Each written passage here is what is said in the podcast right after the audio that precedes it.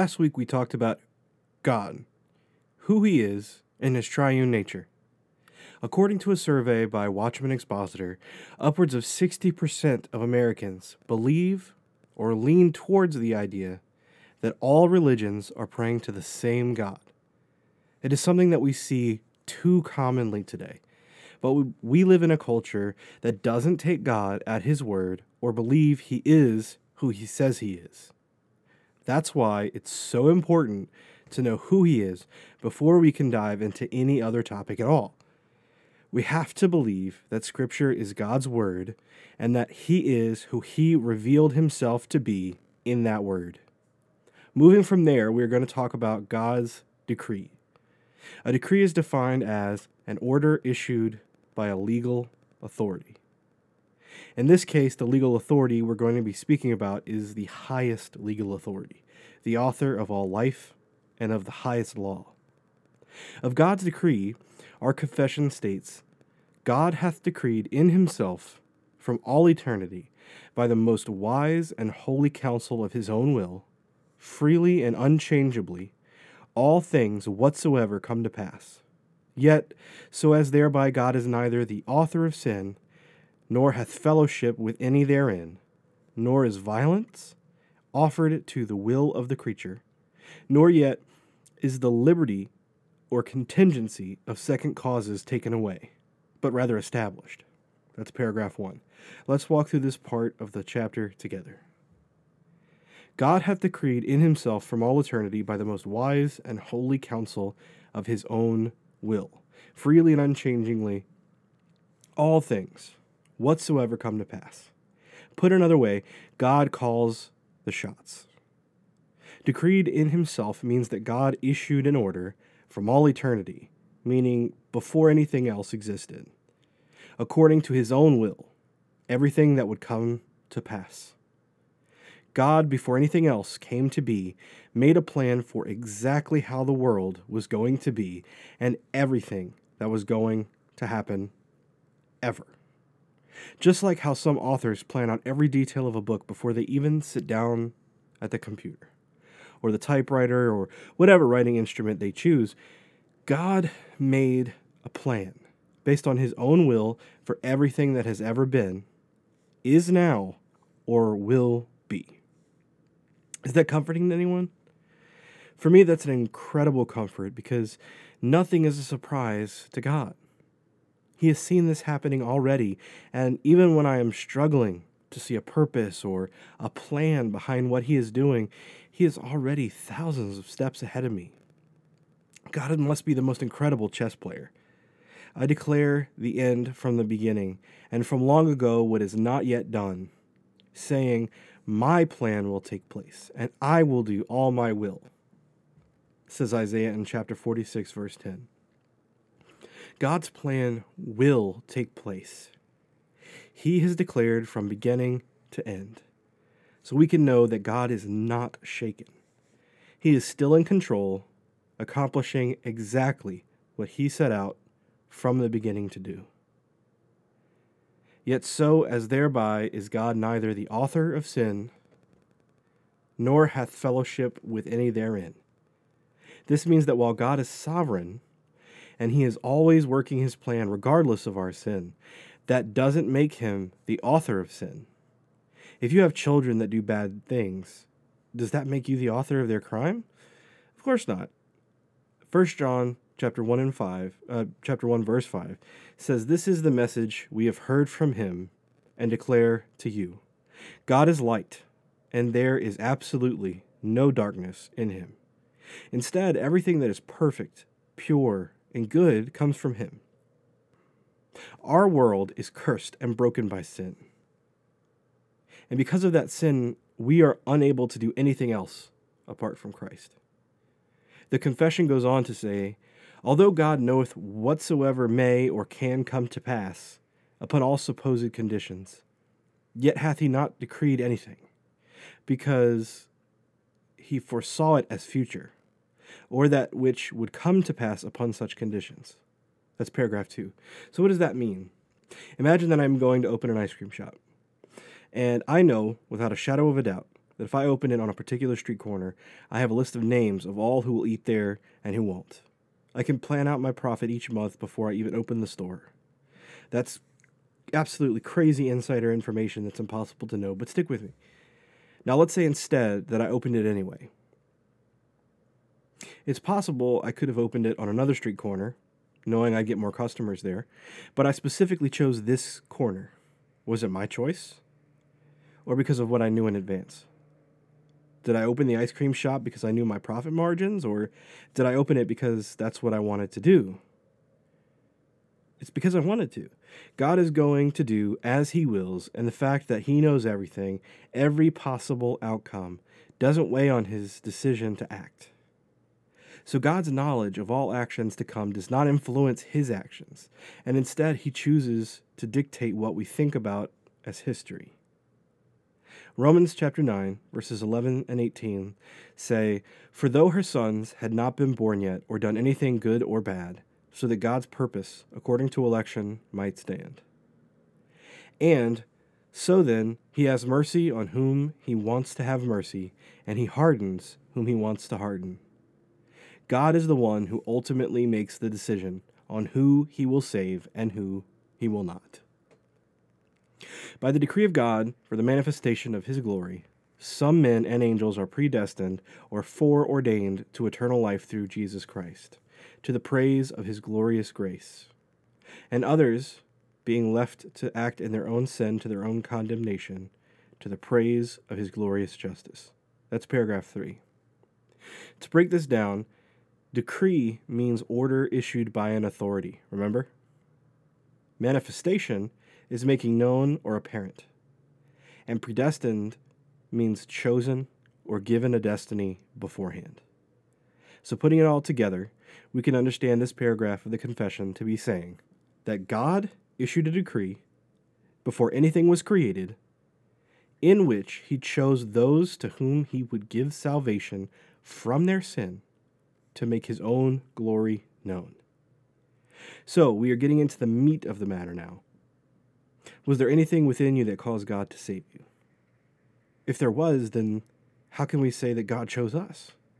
In Romans 9, Paul tells us in verses 22 and 23 And what if God, wanting to display his wrath and to make his power known, endured with much patience objects of wrath prepared for destruction?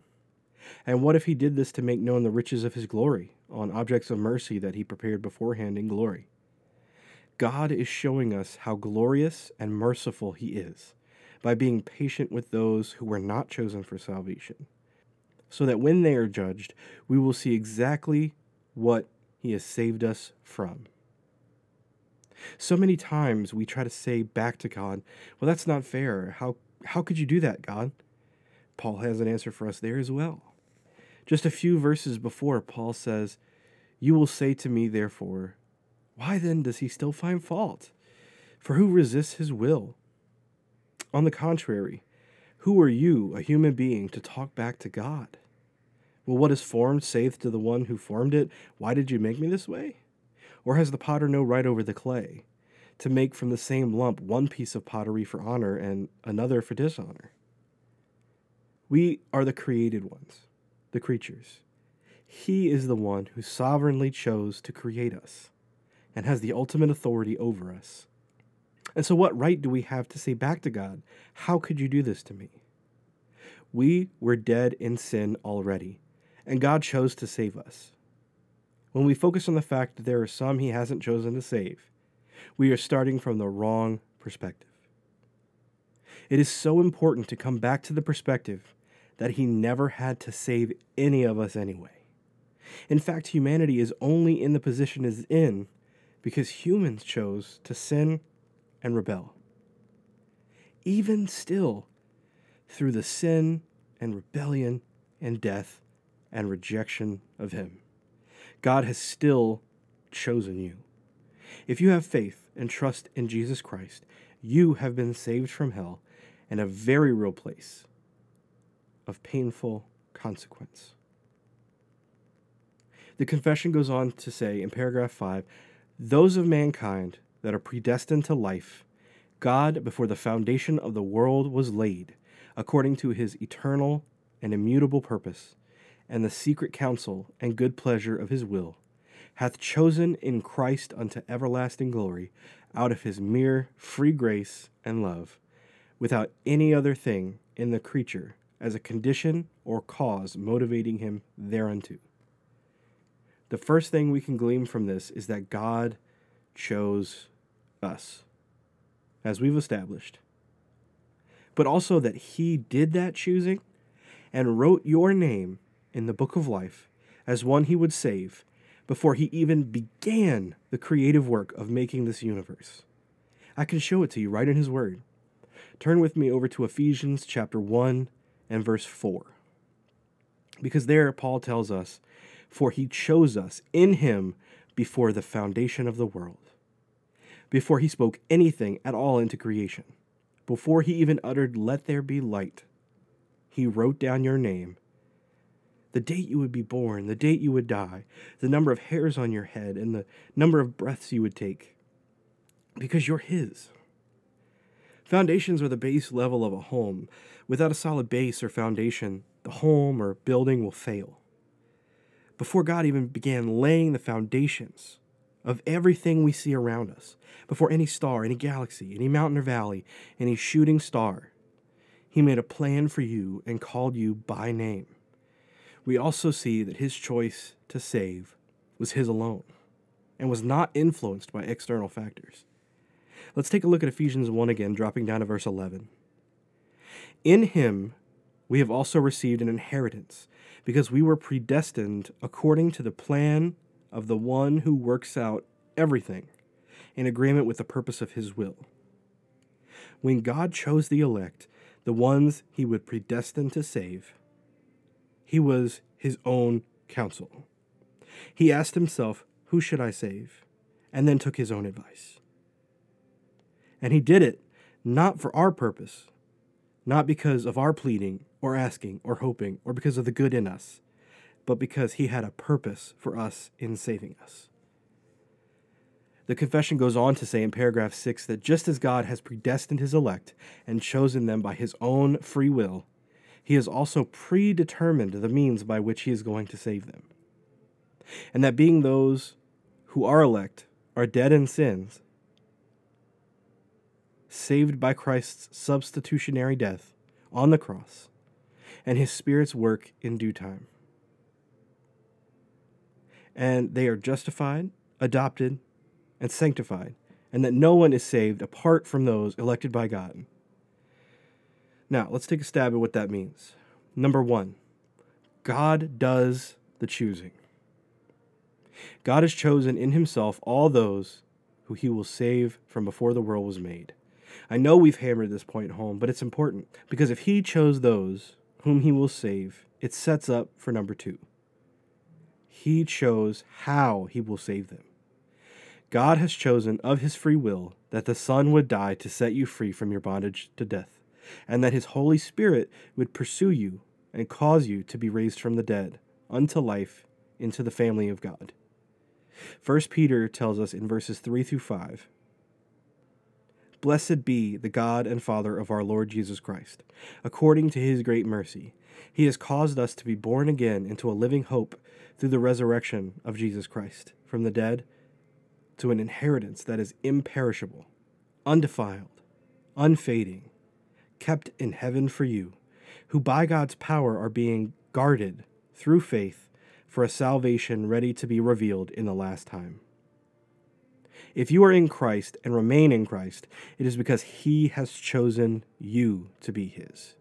And He is sustaining and guarding you for the salvation that is ready to be revealed when you enter into His rest.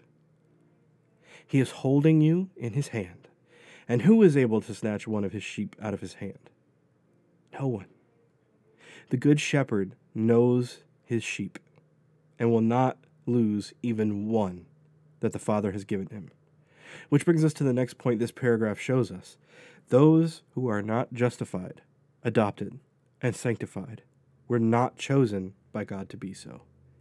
I shared with you earlier this week about when evangelizing, this gives us comfort. If we share the truth with those who are unable to hear it, we have done what God has commanded. We do not know who will receive him, because we do not know who God has chosen. We, he alone knows who will come to saving knowledge. We can rest in his promise that his sheep will hear his voice and just share what he has said. In John chapter 10, verses 27 through 30, it says, My sheep hear my voice, and I know them, and they follow me. I give them eternal life, and they will never perish and no one will snatch them out of my hand. My Father, who has given them to me, is greater than all, and no one is able to snatch them out of the Father's hands. I and the Father are one. The Father and the Son are one, and they are holding us secure. If Jesus could save you, but chooses not to stop you if you try to run away, would he be a very good Savior? Could he promise his sheep eternal life once they are in his arms, if they're able to wiggle out of his arms later. Our God is holding and sustaining us securely in his hands. And again, we see in verse 26, just preceding our previous passage. But you did not believe because you were not among my sheep. Those who are not chosen as the sheep of the Father do not hear his voice. And again in Hebrews chapter 12, verses 1 through 2 starting midway through verse 1 Let us run with endurance the race that is set before us, looking to Jesus, the founder and perfecter of our faith. For the joy that was set before him endured the cross, despising the shame, and is seated at the right hand of the throne of God. We look to Jesus as we seek to finish this race we are running, because he is the author and perfecter of our faith. What does it mean to be an author? a perfecter. Jesus literally sparks the faith in our hearts. He gives it to you as a free gift because before the world was spoken into existence, the ink was still drying from where he wrote your name in his book, along with the number of your days, the hairs on your head. Before he created a single galaxy, star, planet, rock, waterfall, or sunset, God thought of you personally. And he loved you, and he chose you. Praise God for who He is and what He has done, and for choosing you, that you should be saved and enjoy His presence forever.